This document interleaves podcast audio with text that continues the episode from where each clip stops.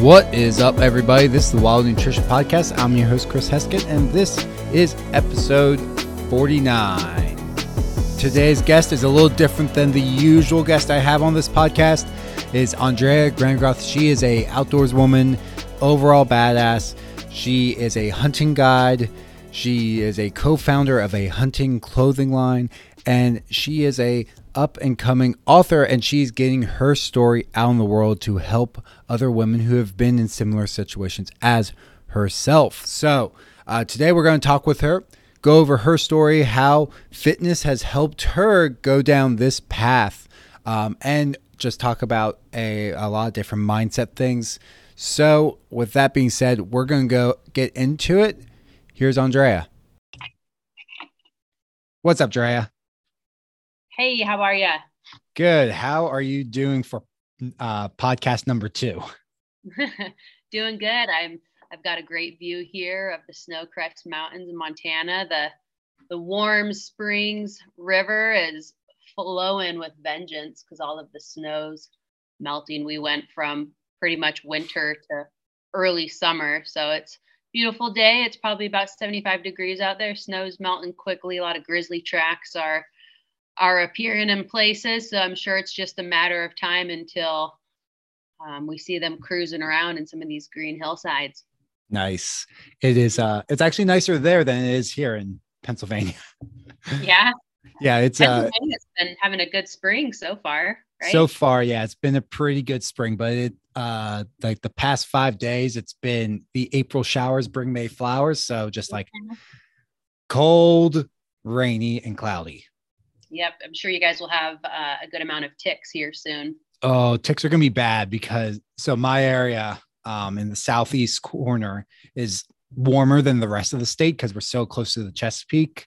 So we mm-hmm. got maybe two inches of snow this year, maybe, which is really uh, wild. So ticks are already out. Already had one on me, and uh, mosquitoes are going to be bad.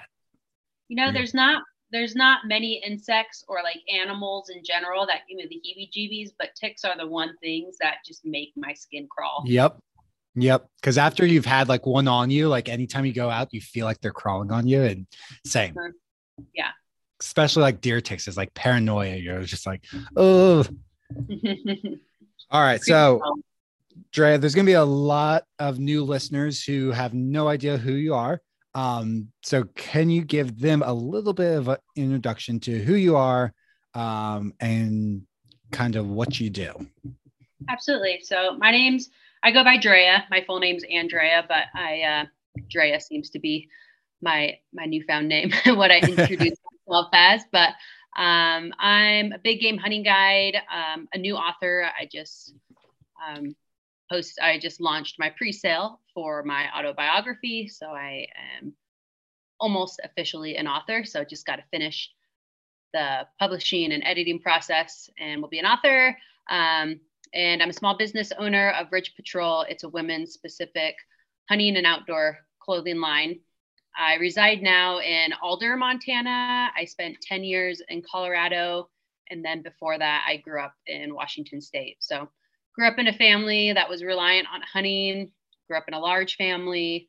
So a lot of my book is about my childhood, you know, just running around outside, learning from wild places, finding myself in wild places. And Colorado, I was there for 10 years. I was a whitewater rafting guide for 10 years. I did the whole like ski resort thing for a while. That's where I started guiding big game hunts, was there, and also started my business there and then like i said reside now in montana.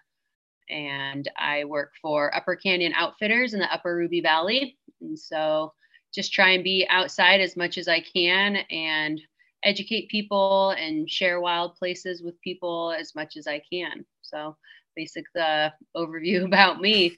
Outside girl this that's that's my place. Awesome I I've always loved a little bit about your story, but now there's more coming out with your book. So you're going into things that you really haven't shared much publicly. Mm-hmm. Um, so when is the release date? Do, do you have an official release date yet? I do not have an official release date. So um, the process I'm going through right now is they are working on editing my book. And then as they get, you know, near completing the editing process, you know, they're going to send over the book to me. Ideally, within, I'm hopeful about two months. They say max, it's going to be about four months it will take. Uh, but my book is, like I said, it's an autobiography. So it's essentially a story of my life. And I feel pretty confident about the flow of my book and, you know, grammar and making sure not to repeat things too much. So I'm hopeful I shouldn't have to spend too much time in that editing process. Um, so they said, you know, plan for four months, but most likely going to be about two months. So hopefully by July, we've got books in hand for those who have pre ordered they'll have their book in hand um, at that point as well too. So awesome. And uh, we're going to talk more about the book, but for the listener, uh, pre-order link will be down below in the show notes. So what about your story? What did you want to get out in autobiography? Because this isn't like something most people do. Like most people don't write an autobiography about themselves. So what made you be like, I need to get my story out in the world? it's a loaded question. There's there's a lot of a lot of reasons why I um, chose to be vulnerable and to share my story and like the darkest parts of it and then the best parts of it. It's funny. I was at a brewery a couple months back and I was chatting with this old man and he asked what uh, my boyfriend and I did for a career and I told him that I was writing a book and it was an inspirational memoir and he was like all right, Drea, tell me, what have you gone through in your 32 years of life that you think you can inspire people? And I looked at him and I said, you know what? A lot. Like, I grew up in a super sheltered religious family. I suffered sexual abuse as a young child. And for years, I didn't tell a single soul. And, you know, if I could go back and change that, absolutely I would. But that's just you know the religion that i grew up in you know that sort of the practice that they live by is you forgive and you forget and so like for 15 years of my life i lived with this horrible secret that haunted me in my nightmares it was like in high school i have just like stories from high school of just being this super shy insecure girl and all of these different uh, things that come with suffering such a traumatic thing at such a young age. I was roughly 10, 11, 12 years old. And so for my entire teenage years, it was just a fog and I was confused and I was scared and I was living in fight or flight mode constantly. I uh, suffered with nightmares nearly every single night. I would pee in the carpet in the corner of my bedroom because I was so scared to leave my room in the middle of the night. And years down the road 15 years later when i finally you know seeked professional help to deal with the many issues that i had been suffering for a long time and not knowing how to regulate emotion not knowing how to express myself like constant fight or flight mode that was when i realized like wow this is not just happening with me with each person that i told within that like first six months about my story, about half of those people also confided in me that they too suffered some sort of abuse in their lifetime and they were still struggling with it. It was absolutely heartbreaking to hear how many people that I knew within the same religion and people who weren't in that religion as well that had suffered some type of abuse. And I knew I needed to share my story. As soon as I started my healing journey, I knew this was something that, that needed to be talked about.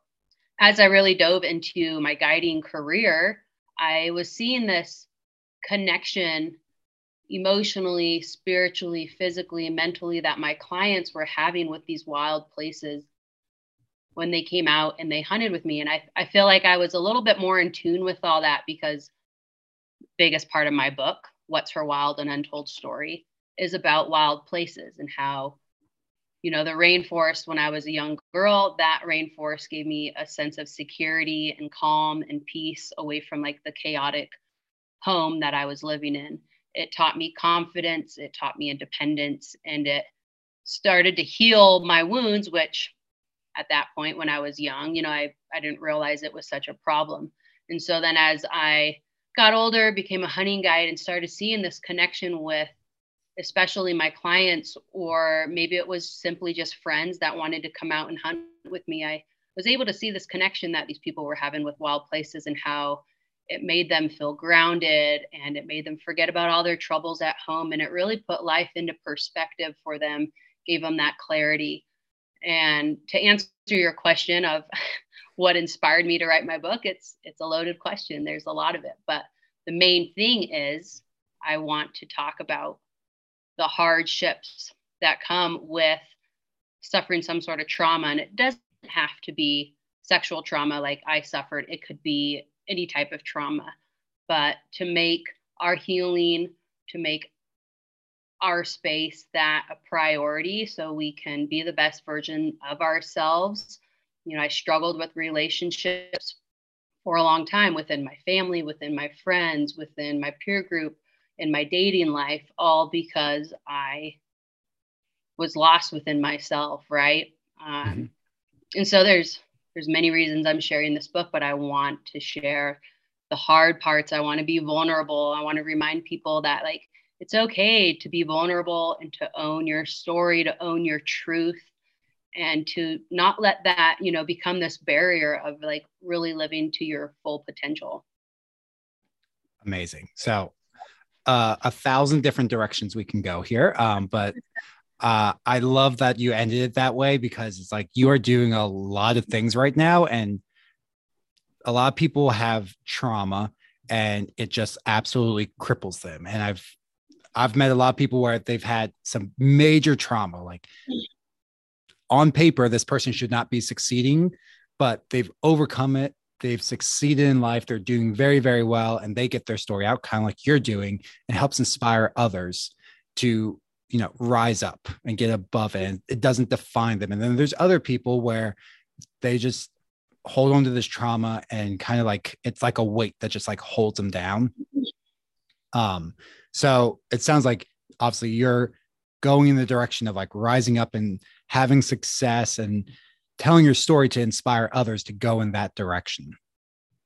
100% and i feel like a lot of people there's this this phrase out there um, you are like something along those lines of like what you ex- what you've gone through defines you you know or like your past defines you. Like i i completely disagree with that. Like i feel like you can let it define you right like you can get mm-hmm. you can get stuck in this mentality of like you know, I'm not worthy. I'm not, you know, for a long time, that was what I told myself. Like, I'm not worthy of love. Like, because that was, you know, a side effect of the trauma that I suffered. Because it's like, well, this has happened to me. I'm already damaged. So who cares what I do with my life moving forward? And for a while, and I talk about this in my book as well, I got stuck with the wrong crowd. I I went through a phase of my life, as I'm sure a lot of us did in our 20s, where we partied hard and I was seeking validation in all the wrong places mm-hmm. until, you know, hitting rock bottom a few times and realizing, wow, okay, this is a problem for me. Like these people I am surrounding myself with are bringing me down. You know, they weren't necessarily bad people, they didn't treat me wrong, but the way they lived, like their lifestyle habits, um, were not healthy. Mm-hmm. Um, but it was, you know, it was a band aid to this much bigger issue. And each time that band aid got ripped off, it was almost like that wound just got bigger and bigger, and it was starting to fester until, um, until I went to CrossFit. And we chatted about that the other day on the Facebook Live. Was my experience in the CrossFit gym where yep. I physically broke myself down to who I was. And through that extreme, um, you know, br- like breakthrough, I was like, wow, okay. Like, wow, all right. I need to deal with this because like it's affecting me all aspects of my life, my relationships, how I view myself, how I talk to myself, how I'm eating, I used to binge eat and then I would go exercise really hard for like two days and be like, okay, like I'm fine. I'm going to go eat a carton of ice cream. And then I would just feel like complete crap after that, you know? Yep. Um, but yeah, it's, it's something that, you know, don't let it define you. Like, cause there's so many people that say, oh, you are, you know, your past, like it defines you. It doesn't have to define you. It can, it can be, you know, your fuel to creating a better version of yourself. And, you know, it's never going to go away. Like my truth is always going to be there. But instead of self loathing like I did for a long time, I'm going to talk about it and I'm going to spread awareness about it and I'm going to let it fuel me to become, you know, a better person each day if I can. So I already know what the listener's thinking. So what's the breakthrough you had at CrossFit? Because you explained a little bit, but mm-hmm. tell us what was this breakthrough you had with CrossFit where um, based on our chat, not on the podcast, but all, in the Facebook Live, this is kind of like where the journey like really takes off for you. It's I I got that. So mm-hmm. let tell the listener about this breakthrough. Sure. So a little bit of before the the breakthrough, I'll give you just a little bit of insight on um, my childhood. So with the religion that my family practices, I obviously walked away from that practice um, quite a few years back, but we were not allowed to participate in any sports growing up. As most of us know, and I'm sure people who have children or people who have experienced it, they know firsthand that, you know, through competitive sports and stuff, whether it's in school, whatnot, you you find confidence, you you learn a lot about yourself. And we weren't allowed to participate in any of that was a super active child, like super active family. Coaches were always begging, Grangroth, come on, you got to join the soccer team. Come on, you got to join the volleyball team. Like, come on, you know. And I was like, ah, uh, you know, my church won't let me. Oh, I would love to. And so I had this opportunity to join a CrossFit gym. My really good friend Amy, she was a mother of nine, or she is a mother of nine. She also was raised in the same religion and happened to step away from that religion sort of at the same time as me. So it was an experience that we were both going through together. Um, and I was at her house one evening. She was hosting like a church gathering. And she asked me, she's like, Drea, have you ever thought about doing CrossFit? And I was like, well, yeah, but you know, I hear it's pretty expensive, but like, tell me about your gym. What do you like about it? And she's like, well, you should just come with me. You know, I can bring a guest to the gym for like 10 bucks. So just come work out with me and see what you think. And Amy saw it within me the entire time. Like she's a very inquisitive person. Like she knows me better than I know myself. Like a true soul sister. She can tell when I am off by a beat. And she saw that I had something in me that I was holding back and I was holding on to, but that I wanted to like let go of it. And so I was like, all right, I'll come to the gym. I'll give it a try. So she picked me up at my place. The gym was just down the hill in Newcastle, there where I was living at the time. And of course, I just instantly fell in love with lifting weights and like the whole competitive energy. Everyone there was so fun. The coach was fun. I was like, I like this. So started training five days a week, started getting super strong, and um, started like I taught a couple classes a couple nights a week. Um, and just like I said, started getting stronger and all right, I drank the Kool-Aid is what everyone said. And uh, then there was a night in the gym after, you know, going to the gym for a couple months now. And uh, at this time frame, I was going through a weird phase where, so I actually left this religious practice twice. So I left. And then a few months later, was like realized how hard it was because I had no friends. Um, my family was just not supportive of my new lifestyle, so I ended up going back to the religion twice and then and then leaving it for good. So it was kind of during this like really confusing time frame of my life of feeling really lost and like uh, still was like living in fear. So just like trying to please the family, trying to like, you know, live up to these expectations that I had my entire life and CrossFit was the one thing that like made me feel in control. It made me feel like powerful and confident. And we were in the gym one night and it was we had to do box jumps, sprints, pull-ups, and a snatch. And I snatch was the one move in CrossFit that I just couldn't get down. Like I struggled with it really hard. Like I was able to like take the bar up over my head, but anytime we added weight to the bar, it was just became so overwhelming and I I got in my head and so I was like, all right, I'm going to crush this workout. I'm going to go into it. I'm not going to let this snatch like hold this power over me anymore.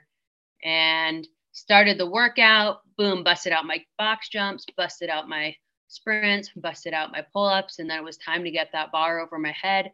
And I could not get it over my head. So I was sitting there trying and trying. And I was getting so frustrated. Brett, the coach, he was screaming, Come on, Drea, like you've got this. Come on, you're so close. All right, take a breather. Walk it off, walk it off. You know, it was everyone in the gym. There was so much encouragement. People were cheering me on. And I'm looking around and people are finishing their workouts and I haven't even gotten a single round done yet because I couldn't get this bar above my head.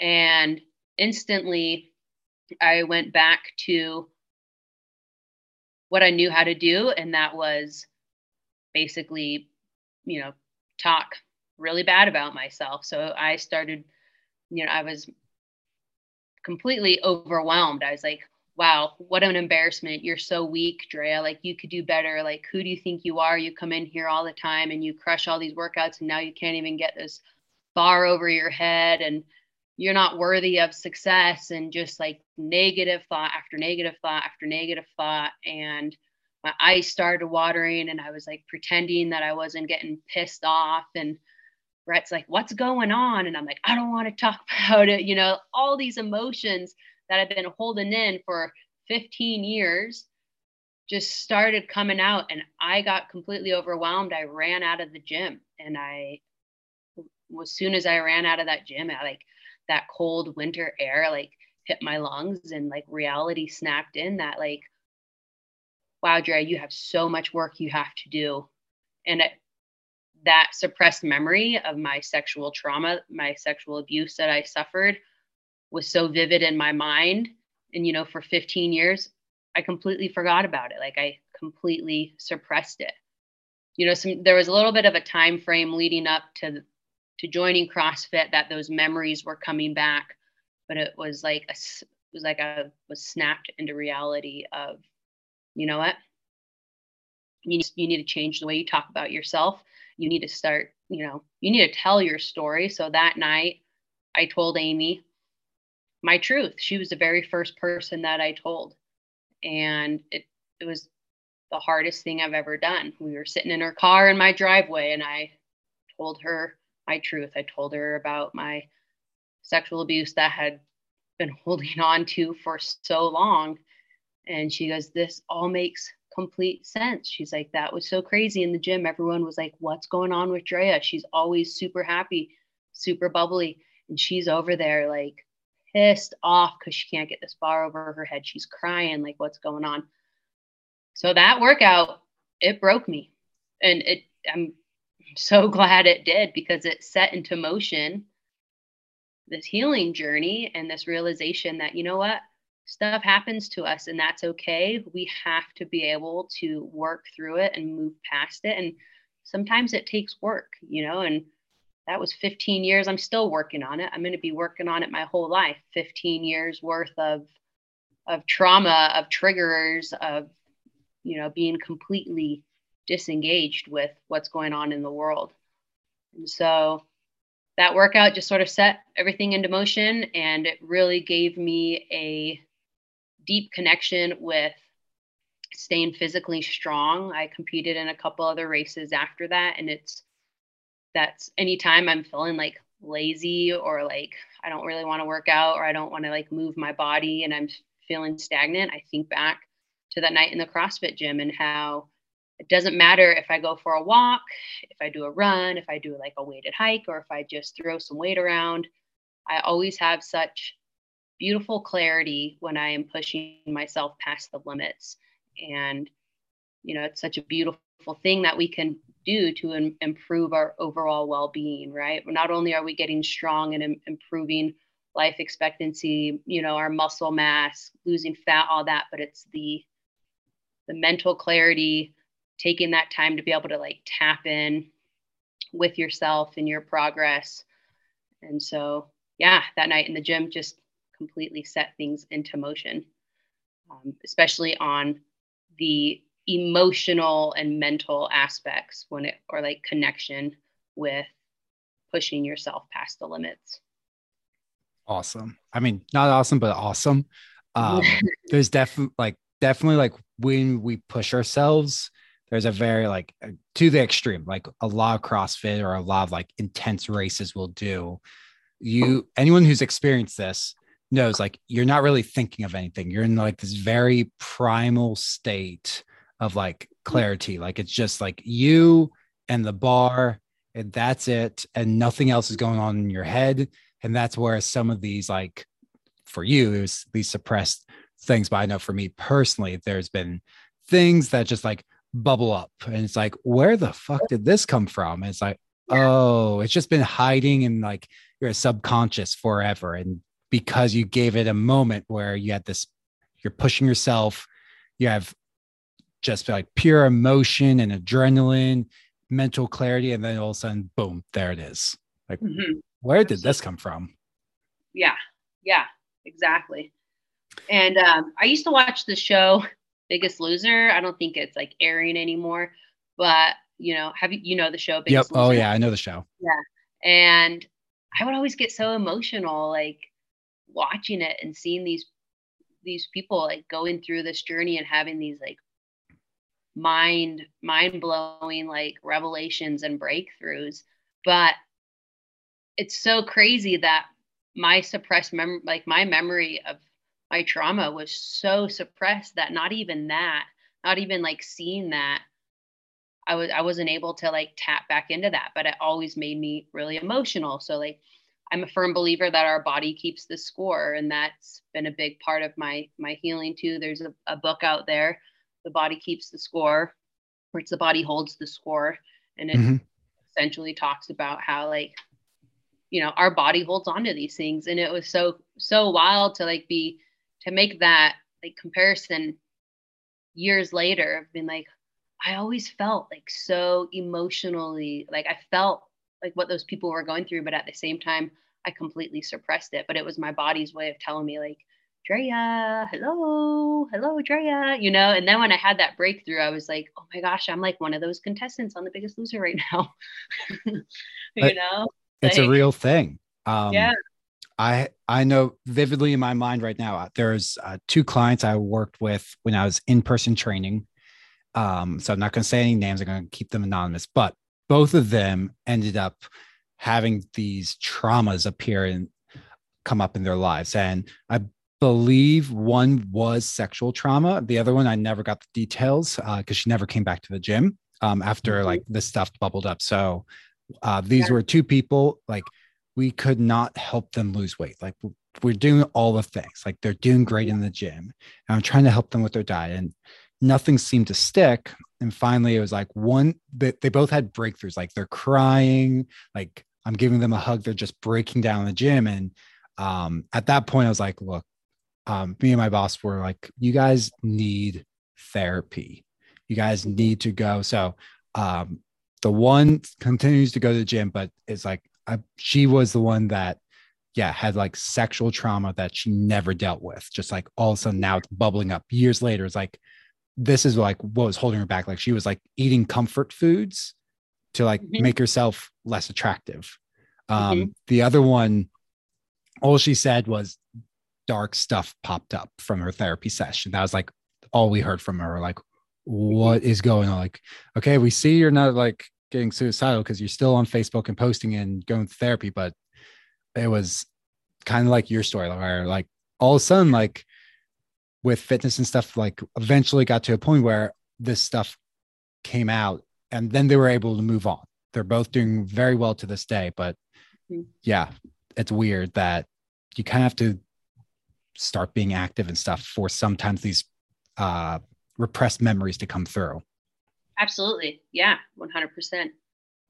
So um, we had the, the CrossFit. So after CrossFit, you're doing races and what what was like the next step to like actually like starting to write your book uh let's see that was a good good bit of time so this book is attempt number three so the first one i wrote that was 2017 when i really really took a dive into writing so one of my first assignments from my therapist when i first started seeing her because i was having such a hard time regulating and acknowledging which emotions I was feeling.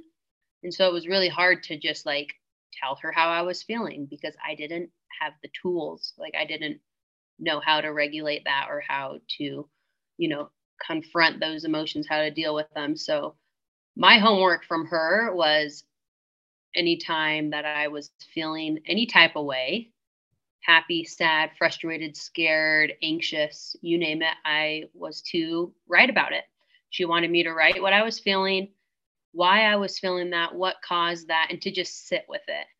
And so that gave me an opportunity to really learn about the emotions within myself that I was so confused about for so long, you know, 15 years. And I went out on a solo elk hunt 2017.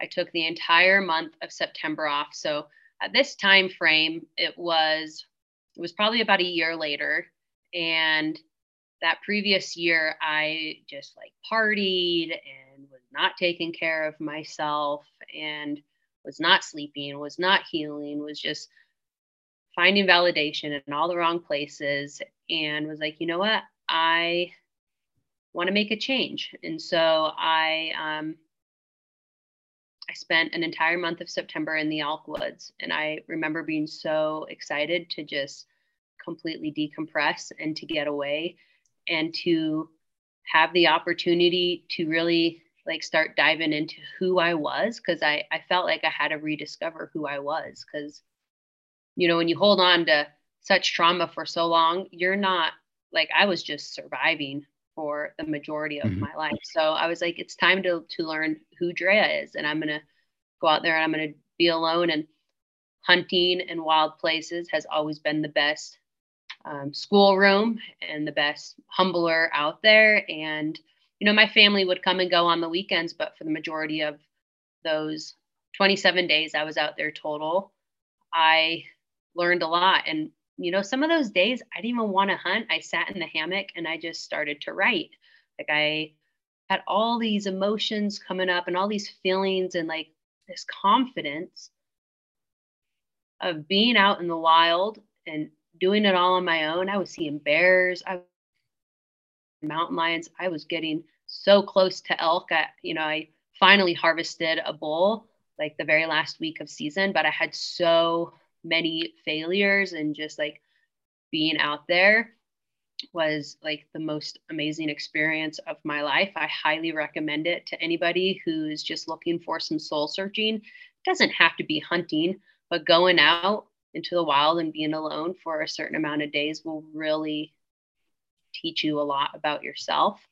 Mm-hmm. I went into that experience like super timid. Like I, I grew up hunting and I was always out you know, behind the house growing up by myself all the time, but I felt safe because it was there wasn't really any predators and you know, I knew the country and I was only a couple miles behind the house, but here in the back country of Colorado and like having mountain lions screaming while I'm in country that I've never walked before, it it really teaches you a lot about yourself.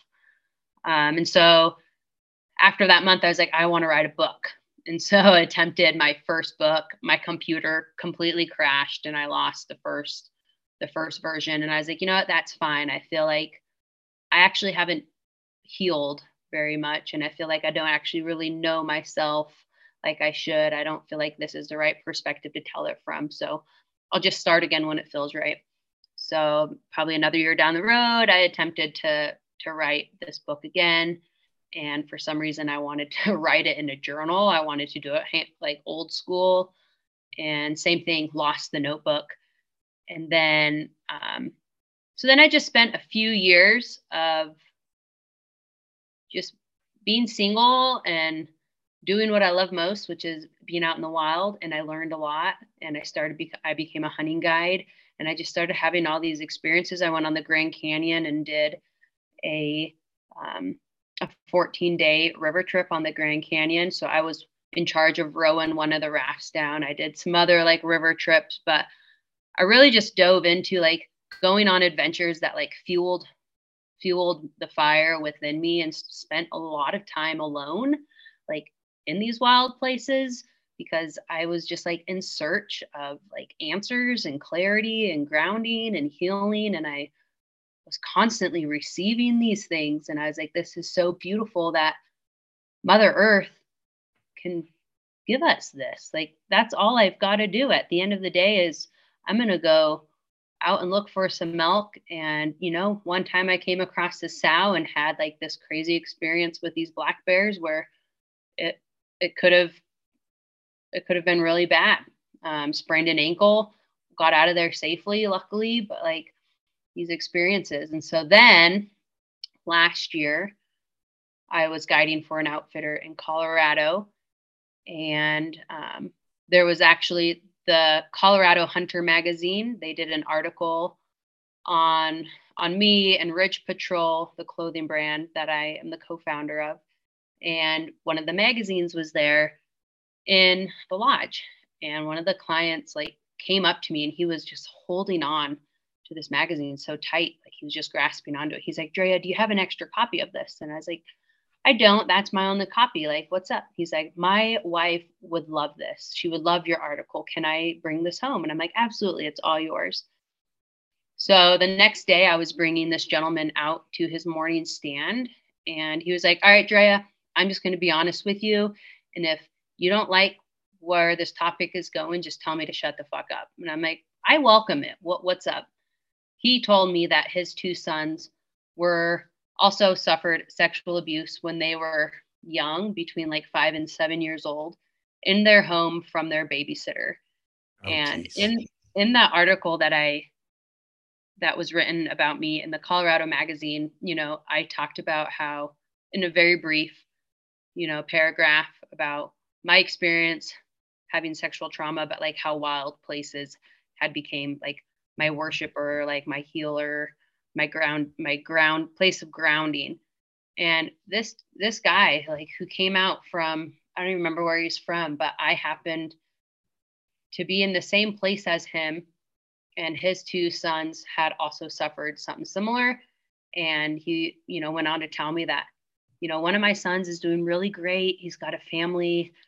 He's happy. He's healed. He's moved past it. But my other son he is just stuck in it. And he's depressed, he's anxious, he's not doing well. And, you know, we try and be there for him, try and give him support, but, you know, he's just not showing that initiative to make a change. And that's when I was like, it is time to write this book because it's everywhere I go, I hear about somebody. Like if I were to tell you the amount of people that I that I have talked to, it's more than 25 people that I know have suffered some sort of sexual trauma. And so that was when I like my moment of realization like it's time to write this book. So I lived in the cabin um, remotely last winter. It was like super remote, off off grid, no running water. Um, heated my cabin with a wood stove, and I just got to work, and everything as I typed, it just came out of me so effortlessly um, but at the same time, it was just like so healing for myself to be able to start from when I was a baby and write about my life leading up to that time frame.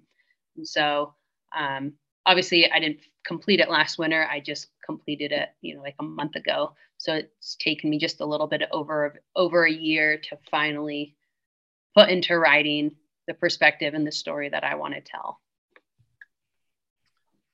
Awesome. Wow. Hmm.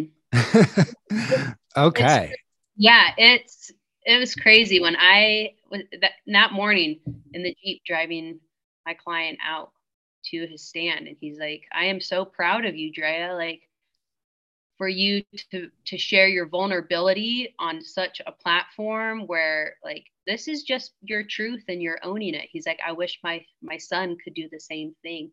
And it just like tugged at my heart, you know, my heartstrings. It just there's a lot of a lot of trauma out there and there's a lot of forms of it.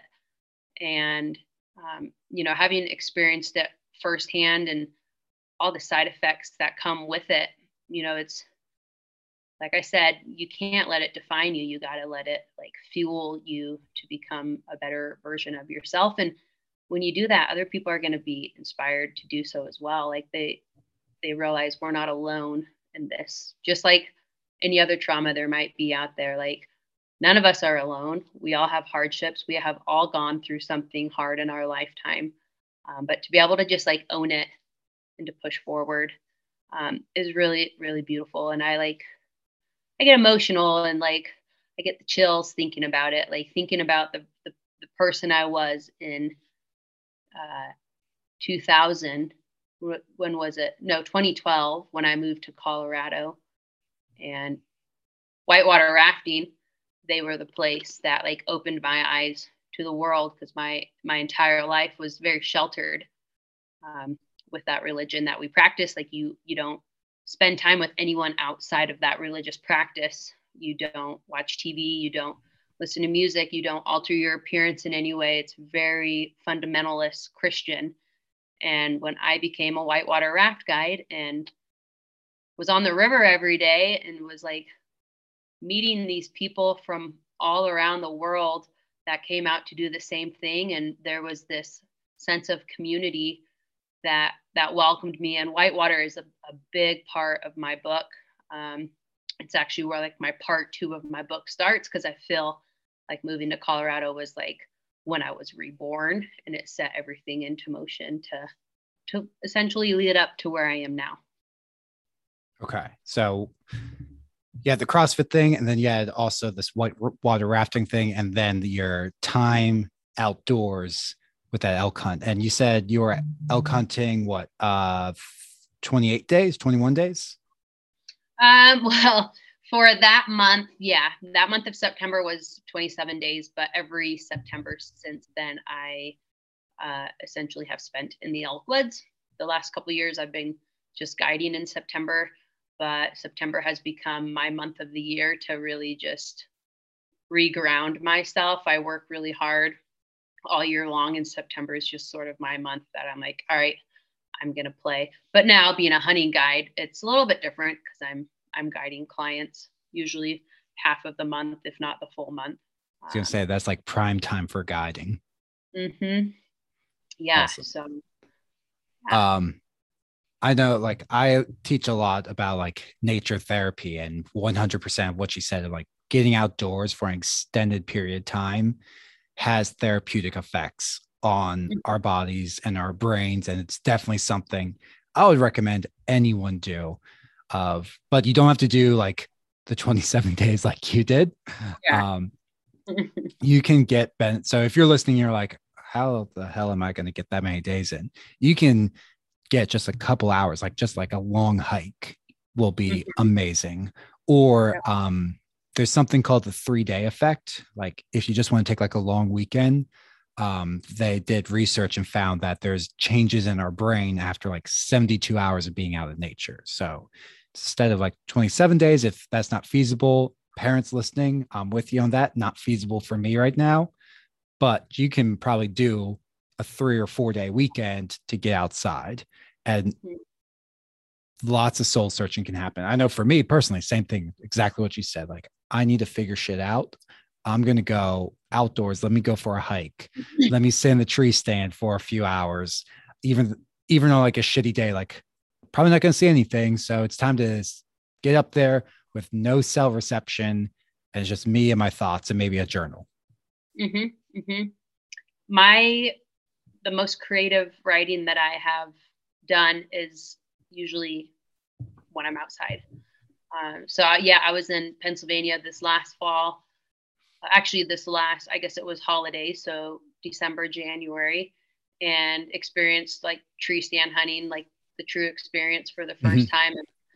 I'm a very active hunter. I have a really like if I'm in a spot where I can sit and glass, I'll sit there all day. Sure. Like if I can glass several drainages and ridge lines, but sitting in a tree stand and staring at one field or one little trail for a while was very challenging. But I pulled out my phone and like I wrote some pretty cool stuff. I was like, and it's always when I'm out in the wild is when I feel like my creative space is at its full potential, which is really cool to see as well. Like all these different things you can tap into um, when you're out in nature. It just sort of takes everything away. It clears the mind and really, I feel like grounds us in a way that um, nothing else really can.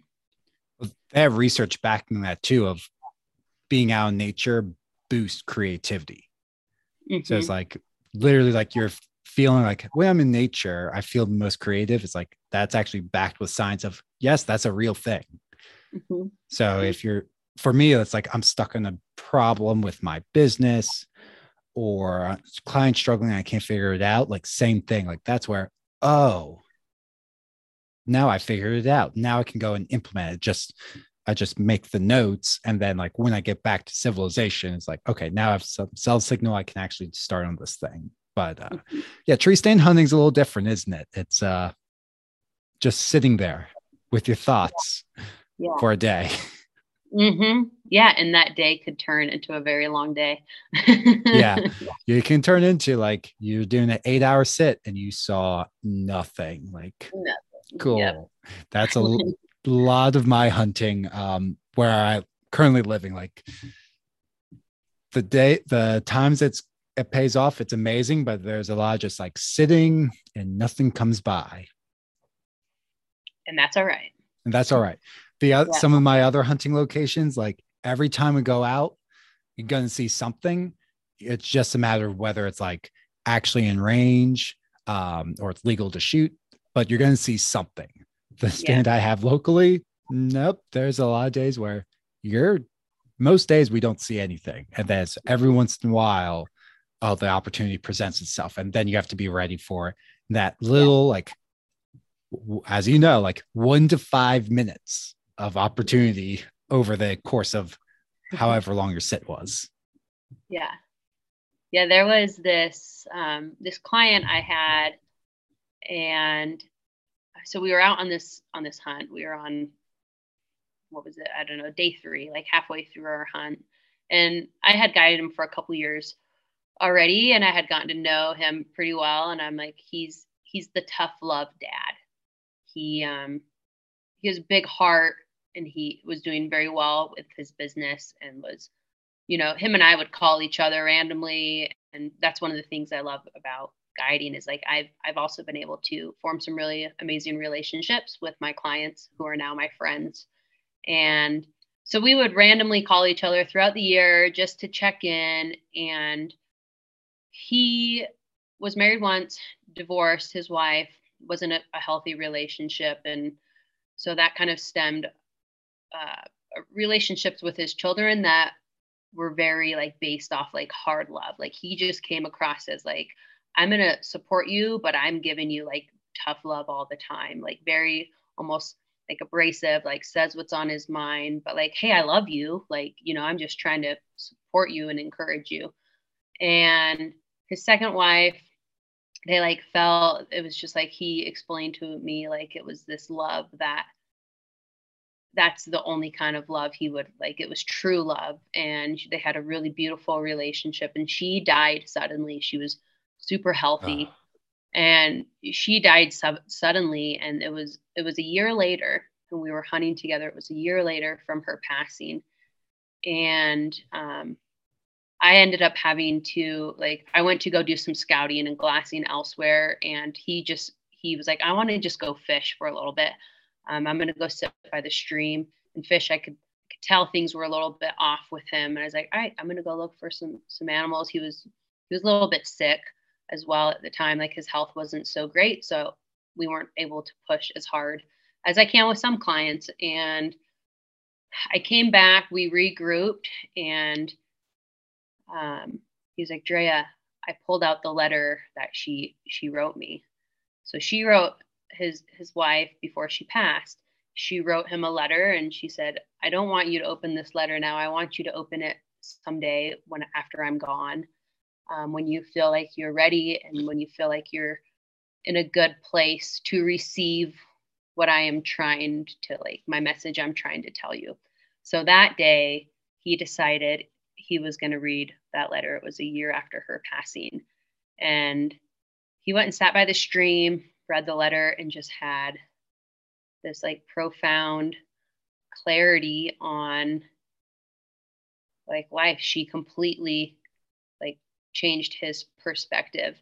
And he was like, you know, I, I realized that I'm getting older and I have limited time with my children and like I I I really need to be more gentle with them and I you know need to spend more time with them and I need to spend more time hunting and fishing and being out here because I've been wanting to open this letter for so long, but I haven't been in a place to be able to do it. But being out in the mountains always brings me such peace and calm. And I felt so connected with her and I could feel her energy. And I knew it was time to read this letter.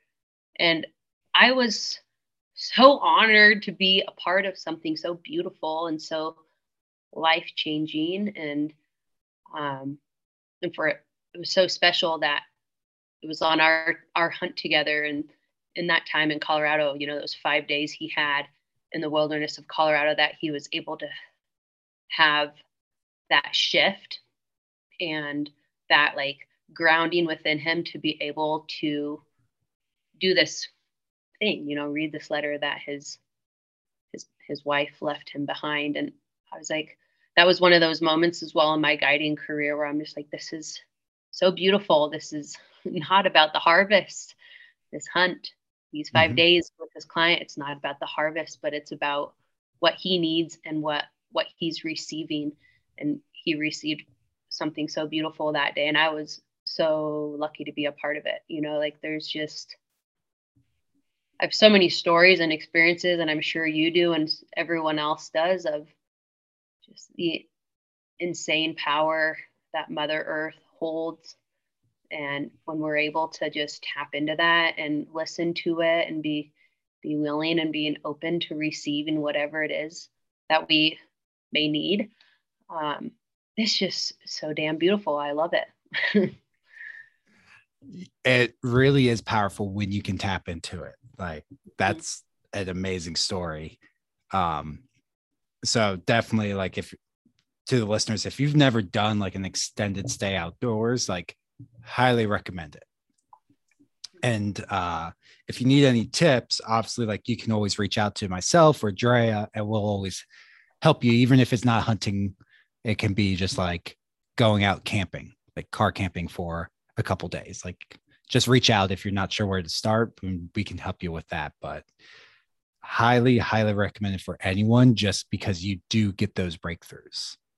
Mm-hmm. You know, I was in this, my past relationship I was in, there was a lot of time in front of the TV and it like, it drove me nuts and I, I got so sucked into it. I grew up without a television. Um, and so I've always, I've never really needed that like entertainment mm-hmm. to like entertain me. Um, granted, I do love, I, I, I enjoy it. I definitely enjoy it, but I was spending, we were spending so much time and I could feel the difference from going, going from like the single independent woman, so much on my plate. I had made so much progress in my book um, just so many great things going. And then, like, all of a sudden, everything just came to a halt, and I had no motivation to write. I had no motivation to like take care of myself, no motivation to do anything to like improve my overall well being. Granted, I'm sure there were other factors, but sitting in front of that TV every single day for like, I don't know, almost six months, I could tell the difference within myself and i like had to i had to remove myself from that relationship from that situation because i i knew it wasn't serving me it wasn't making me a better person you know i just felt myself sucking into this little like hole and the anxiety started coming back i couldn't sleep you know like i said there was no motivation not saying there's anything wrong with television but when for me i can't do that seven days a week because it takes away that creative space. It takes away like, you know, the overall well-being. And so I'm like, I'm gonna start trading in my TV time for getting back outside. And just like that, the shift happened again. It it, it was pretty crazy to experience that. Like you said, there's nothing wrong with TV, but when it's taking space for something else, like mm-hmm. your health, your fitness, your creativity, your work, etc. When it's starting to take, creep into that space, that's where it becomes an issue. Like, mm-hmm. I love watching like a random TV show or movie every once in a while, but when it starts taking over, that's where it becomes a problem. Right. And you know, and that TV is just an example. It could be anything else. Oh yeah. You know, be any other thing that's that's taken away from overall bettering yourself. But that's the challenge I have for people is like, I don't have time to work out. Like, really? Pull up your phone and look at screen time really quick. Like, if your job isn't to be on your phone, like my screen time's a little bit higher just because like I do so much work off my phone. But even then, like, how much does that really actually work versus like bullshitting? Um, mm-hmm. so my challenge is always like, let's look at that and let's see if we find time. Like, okay, so you spent uh two hours today on Facebook uh, mm-hmm. Maybe we should take like cut that in half. There's your hour workout window. There you go. Exactly. Exactly. Make time for it. Mm-hmm. And, and you just don't real people don't realize like how much time they're wasting. Like it's and it's very easy. Like social media platforms, TV, they make it so you get sucked in. Like that's they make more money the longer you're on there. Yeah. Um, so like for all of mine, I have alerts like every like 20 minutes an alert goes off like you've spent enough time on this today like mm, probably at if i'm like in the middle of my workday and i'm spending more than 20 minutes on there yeah i've probably just fucking around at that point. Like okay yeah, waste right. of time. I'm scrolling. Yep. Exactly. Yeah but it can be many many things. Um awesome. So we're kind of out of time. I feel like we barely scratched the surface but um where can people find your book? Absolutely. So you can pre order my book on my website. It's www.whatsyourwild.net. So, like I was talking about earlier in the podcast, it is in the process of um, being edited and published right now. But all of the proceeds that I am receiving now are going directly into the cost of getting this book edited and published. Um, it's not cheap. So, it's like perfect. I'm just going to set up a pre-sale and those funds are just going now into my payment plan to get this book paid off. Um, so hopefully that book will be in people's hands two to three months from now. Once again, the link to purchase my autobiography is www.whatsyourwild.net. Awesome. Well, thank you. And where else can people find you on social media? Social media is pretty much the same name, except for there's underscores underneath. So it's what's underscore your underscore wild, which also in my bio, there's the link to purchase my book as well. So it's pretty similar, just got to add the underscores in there. But thank you so much, Chris, for having me today. It's always great chatting with you. I always love good. what you're doing. Love thank what you're you. doing with the peak wellness and um, helping people live healthier lives. I think it's it's much needed in this day and age. One hundred percent, and uh, I'm excited to get see when your book comes out. I'll get on that pre-order list, and listeners, all that stuff will be down the show notes. So make sure to go check out uh, the show notes, grab your copy, or at least just give Drea a follow.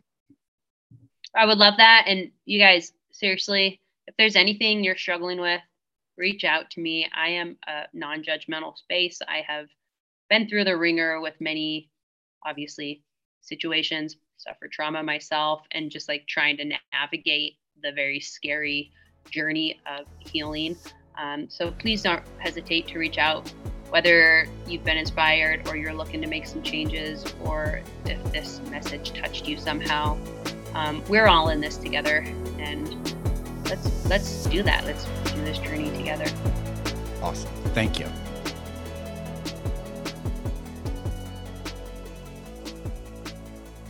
Hey, thanks for tuning in to today's episode. Make sure go follow Drea uh, on social media. Check out her company. Make sure to pre order her book. That link is going to be down in the show notes.